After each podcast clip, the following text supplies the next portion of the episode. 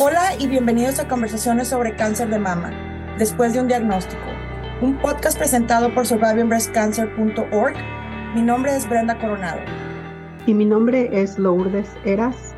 Somos sobrevivientes de cáncer de mama y cofundadoras de SBC para la comunidad de habla hispana, una organización sin fines de lucro que brinda apoyo en una plataforma virtual y educativa, con el propósito de brindar grupos de apoyo y recursos para las personas diagnosticadas con cáncer y para sus seres queridos desde el primer día después de un diagnóstico.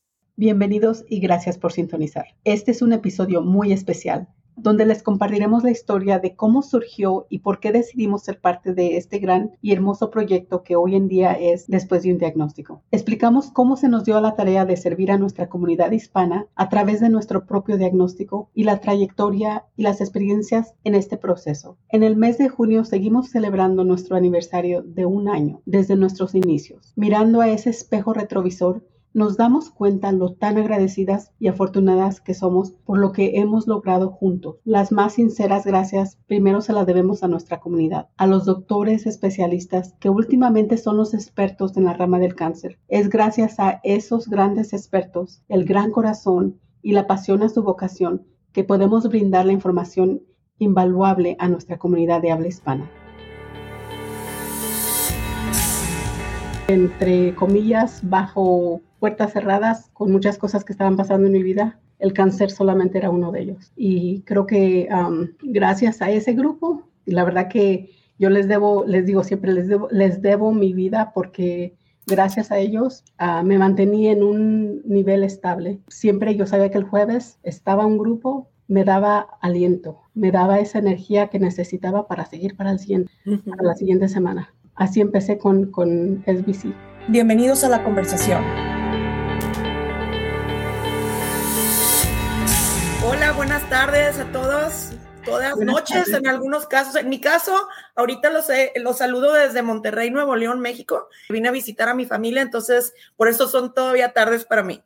Bueno, buenas tardes para, para, la audiencia y muchas gracias por acompañarnos y sintonizar con nosotros. Les agradecemos mucho este que se hayan tomado la, el tiempo para acompañarnos. Bueno, estamos de, digamos, manteles largos hoy. Cumplimos un año en SBC, Brenda y yo formando parte de lo que es un bello proyecto de después de un diagnóstico. Y vamos a platicar un poco como dos amigas que nos conocimos en esta trayectoria trayectoria y vamos a hablar un poco de nuestra historia, cómo nos diagnosticaron, qué ha sido de nuestra vida en estos últimos años durante este proceso, porque es un proceso. Yo nunca le digo un journey como a veces algunos le suelen decir, para nada.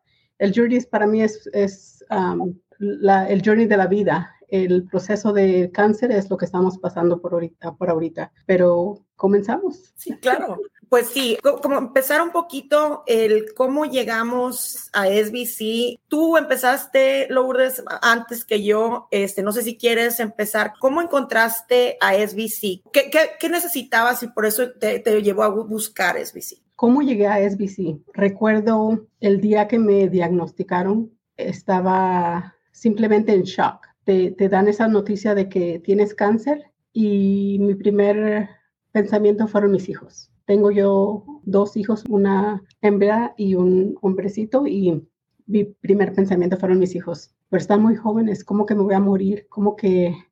Y me le quedé mirando a la, a la doctora y, y nada más me le quedé mirando como que con esa esperanza de que me dijera que no, no te vas a morir, que no, no, no es nada grave.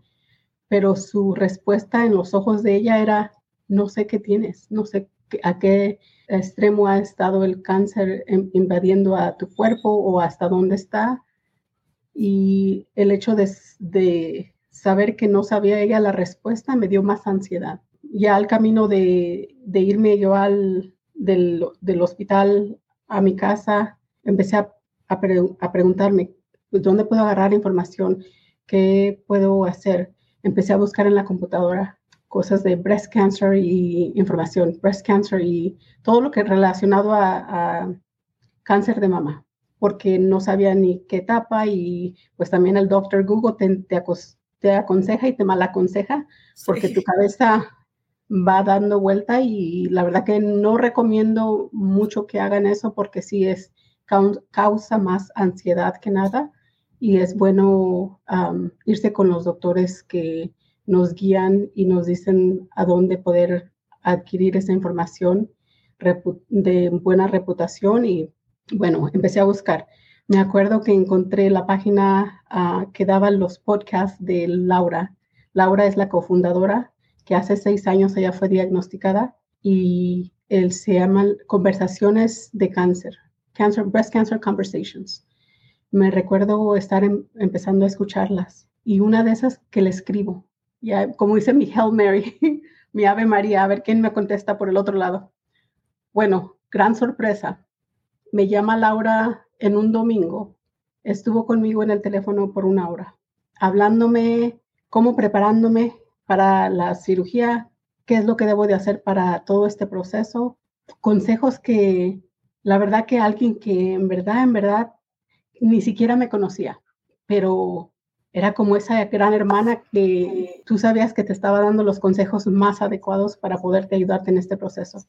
Recuerdo terminar esa llamada y un llanto enorme porque dije, ¿qué clase de persona toma el tiempo para hacer esto sin nada a cambio? Esa es la, persona que es Laura, esa es la persona que es Guillermo, porque los dos es un equipo, los fundadores de este, de este proyecto, survivingbreastcancer.org. Es, eso fue mis comienzos de los Thursday Night Drivers, que se llaman los ah, jueves por las noches, los, las juntas, las reuniones que tenemos. Empecé a asistir por casi un año y entre ese, todo ese año estaba yo pasando una pesadilla, entre comillas, bajo puertas cerradas, con muchas cosas que estaban pasando en mi vida. El cáncer solamente era uno de ellos. Y creo que gracias a ese grupo, la verdad que yo les debo, les digo siempre, les debo, les debo mi vida porque gracias a ellos ah, me mantení en un nivel estable, que siempre yo sabía que el jueves estaba un grupo y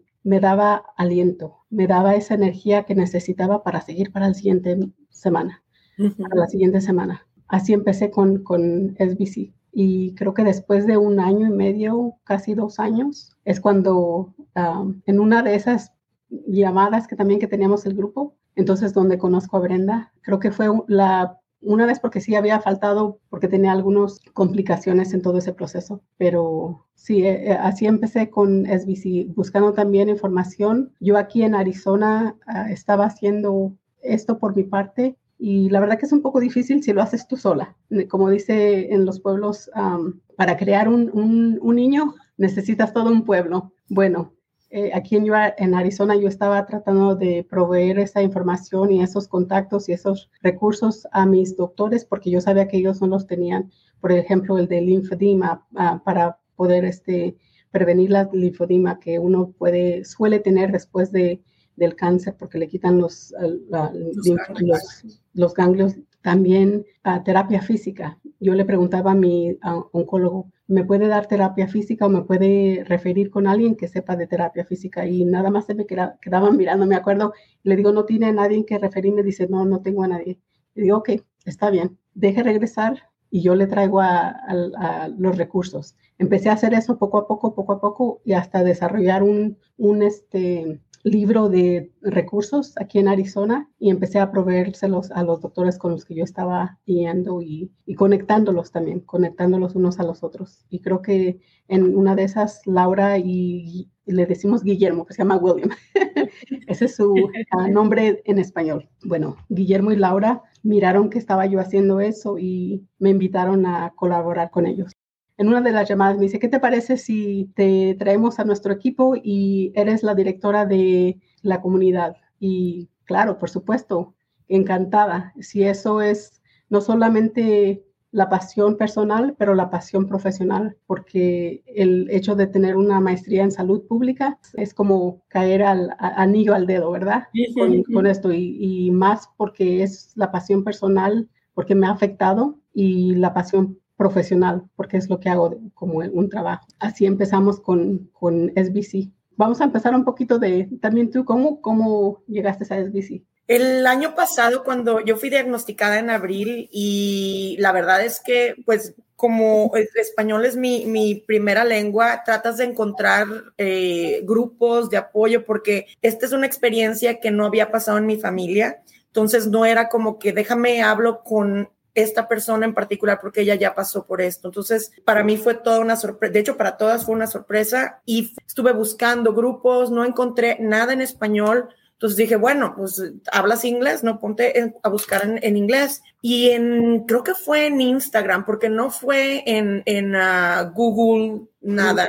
Ahí fue donde encontré a Surviving Breast Cancer y recuerdo que les mandé una nota en, por el chat y de que a ver si me podían contactar porque acababa de ser diagnosticada y me sentía perdida. Eso fue como a mediados, finales de abril del año pasado. Y recuerdo que, me, que la persona que contestó, que no, la verdad todavía, no sé si fue, eh, creo que fue Laura la que, que estaba haciendo el chat y ya me dijo, mira, sí, tenemos este grupo, aquí conéctate, aquí está este website. Y fue así como empecé también con el Thursday Night Drivers y ya fue donde conté mi historia. Y luego cuando William y, porque en un momento, antes de mi, mi operación, de hecho, el, el, el día 13 de este mes, es hace un año que fue mi operación, recuerdo que eh, mi mamá fue, estaba ya conmigo allá en, en Maryland y ese jueves antes de, y, me acuerdo muy bien porque fue cuando Laura y William iban manejando rumbo a Asco, eh, a Chicago, de Boston, donde yo me puse muy triste porque no pude platicar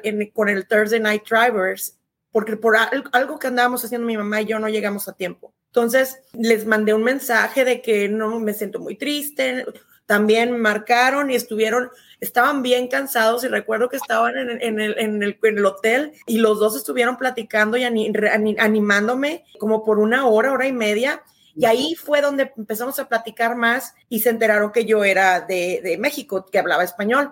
Justamente en esa, en esa ese fin de semana en esa conferencia de ASCO, ellos empezaron a recibir muchos muchos doctores les comentaban, oye, ¿por qué no ofreces esto en español? Y como yo les acababa de mencionar que hablaba español, ahí fue donde vamos a invitar a Brenda. Y la verdad es que así de la nada, yo mi profesión, yo soy ingeniero, entonces por ningún motivo pensé que iba a estar haciendo un podcast hace un año, pero sí, aquí estamos, este, la verdad estoy muy contenta de, de, de haber encontrado al grupo y de poder estar proporcionando todos los programas que tenemos a la comunidad de habla hispana, porque la verdad es, yo no encontré, sinceramente, eh, cuando busqué en español, no encontré algo donde, dijeras, me siento apoyada, me están ayudando y me estoy, estoy aprendiendo, porque todo esto es nuevo. Y la verdad sí fue muy, muy estoy muy contenta de, haber, de haberlos encontrado y formar parte de, de, esto. Y de hecho, también, como dice Lourdes,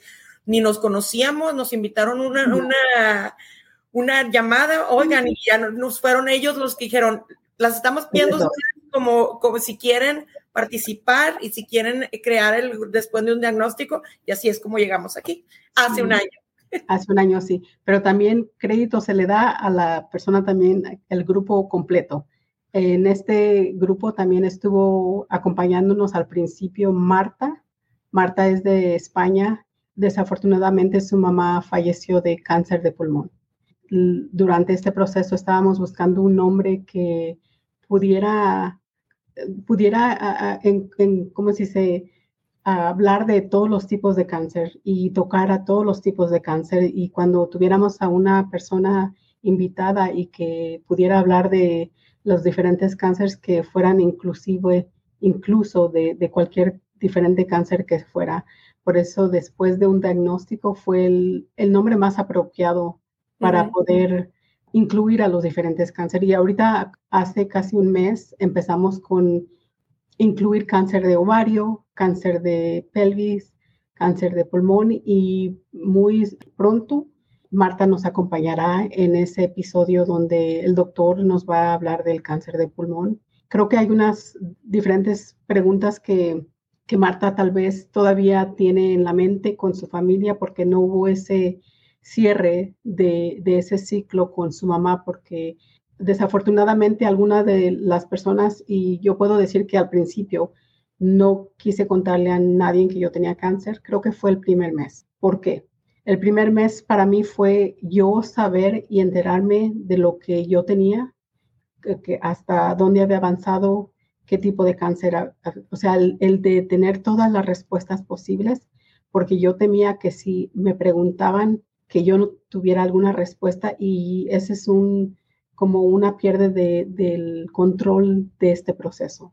Y yo pienso que eso es muy importante también y al, alguna vez hacemos ese error de que no se los compartimos, pero para mí fue importante saber a qué etapa estaba, hasta dónde estaba, si estaba disparcido en algunas partes o diferentes partes de mi cuerpo, si tendría que prepararme también, porque en todo esto es la etapa 1, 2, 3 y 4. No sabía en qué etapa yo estaba. Por eso pienso que todo lo que pasó con la mamá de Marta también fue muy rápido y desafortunadamente ella perdió la batalla contra, el cáncer y la tendremos de invitada para que hable y, pregunte las, lo que quedó todavía con, el doctor que nos va a acompañar. Brenda, ya hablamos un poco de cómo llegaste a SBC. ¿Por qué estamos haciendo lo que estamos haciendo? Para mí, el haber sentido el apoyo de SBC cuando más lo necesité fue, no fue invaluable. La verdad fue como que el ver cómo me apoyaron, el ver cómo me acompañaron y me estuvieron respondiendo algunas de mis dudas, porque el médico te, contesta la, duda, un cierto tipo de duda, la duda técnica, pero no el ¿y qué voy a hacer? ¿Qué me va a pasar? ¿Qué voy a sentir cuando, cuando me hicieron la doble mastectomía? O sea, todo ese tipo de, apoyo fuera del médico lo encontré en SBC. Y el ver que no había en, en mi idioma natal, la verdad fue como que si me están invitando, este es un llamado que no puedes dejar de pasar. Entonces, y la verdad, me alegro bastante que me hayan invitado y me alegro bastante que hace un año este, pude conocer a este grupo de personas y empezar este proyecto porque me ha ayudado a crecer internamente en otro nivel que nunca imaginé, la verdad. Claro que hace un año, ¿a quién se le iba a imaginar de nosotras? Hacer estar en un podcast, right? I know. Para nada, para nada. Um, yo pienso que para mí son algunos de los mismos sentimientos. El solo hecho de haber conocido a Laura y a Guillermo y ellos dan como ese cariño, ese apoyo incondicional y pienso que parte de, de eso se nos ha pegado y por eso también hacemos lo que hacemos, porque tenemos la pasión de informar a la, comunidad de lo que tal vez a nosotros no teníamos disponibles.